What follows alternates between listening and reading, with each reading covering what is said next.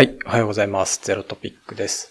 えー、今日はあの、会社と社員の距離の取り方とか、距離のあり方みたいなので、なんか自分がどういうのを理想としてるかっていう話をしたいなと思っています。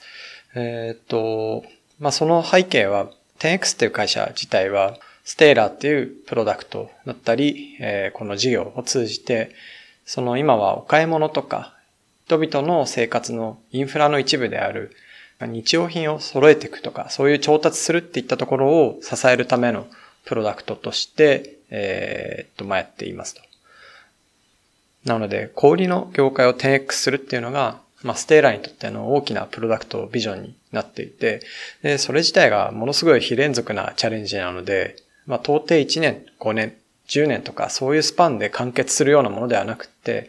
まあ、30年とか50年とか、まあ、そのどの、どのぐらいの時間かかるかわかんないんですけど、まあ永遠のベータ版として、まあずっとそのチャレンジを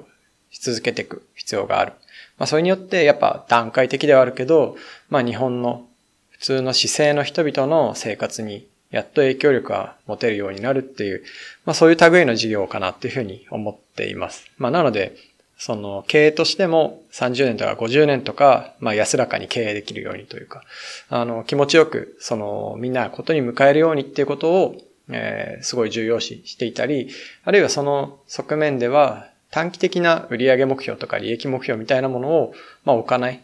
えー、で、えー、まあ長期に全員がこうスコープをビシッと持てるように、えー、まあ様々な点でそれは採用もそうだし、組織制度もそうだし、えー、事業の、なんだろう、目標の置き方もそうだし、まあ、ケアをしているっていうのが、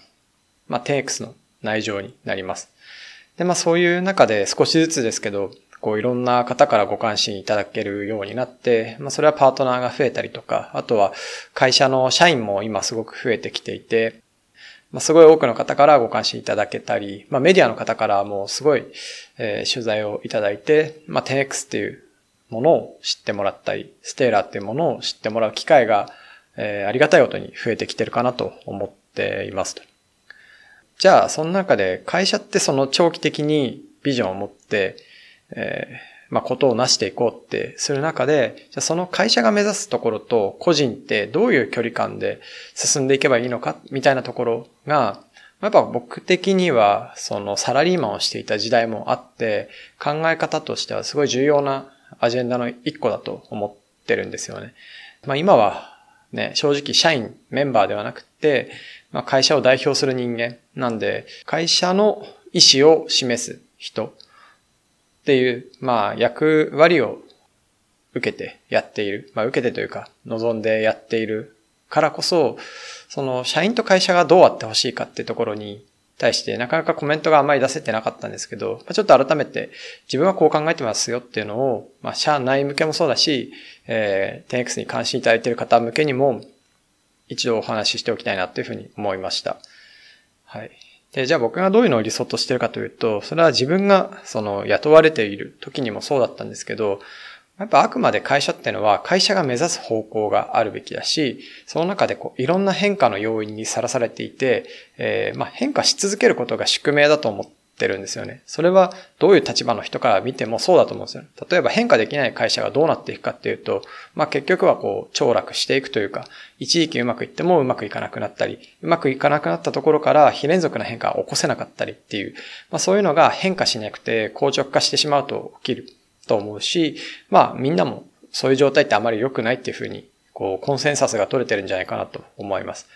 で、同じように個人も、その会社が持つベクトルと同じように、個人だって、こう、環境が変わることとか、変化にずっとさらされてると思うんですよね。それは僕だったら結婚したりとか、子供が生まれたりとか、まあ地震にあったりとか、なんかいろんなイベントが今まで人生の中でたくさんあって、その度価値観を変えてきたり、時間の使い方を変えてきたり、付き合う人を変えてきたりとか、まあいろんな大きな変化を自分の中でもありました。で、それはやっぱり年々そういうことが起きるっていうことを覚悟しながらやっているし、えー、まあ、ある種それを楽しんでいるところもあると。で、問題は会社で一緒に働くっていう距離感の持ち方ってどういうことかっていうと、このベクトルが揃ってない場合、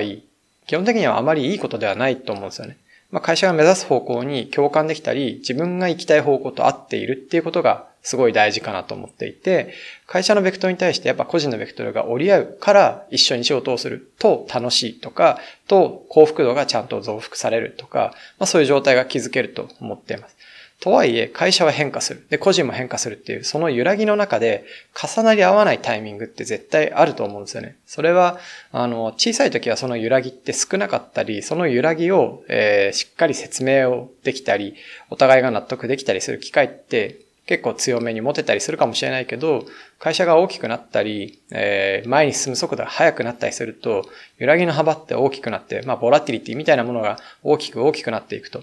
で、それと、まあ、個人のその波長が合わない時っていうのは、やっぱ誰かしら絶対来るし、えー、まあ、来ない場合とか、あるいはその揺らぎに対しても対応できて、それで自分の幸福度がちゃんと上がる場合は、全然それでいいと思うんですけど、対応できない場合っていうのはすごいあると思うんですよね。えー、なんですごいあると思うかというと、まあ、僕自身も 10X の前に、えー、マルベニ、RCF、スマービ、メルカリ4社、4社経験してるんですよね。で、4社経験してて、まあいいなって思う時もあったし、最終的には、えー、今自分が、えー、この場所でやるべきではないなって思って、まあその器を出させていただいてるっていう、まあ背景もあるので、まあそのことはよく自分が理解してるかなと思っています。もちろんそうじゃない方がいるっていうのも知ってるし、長く働く方がいるっていうのも知っている。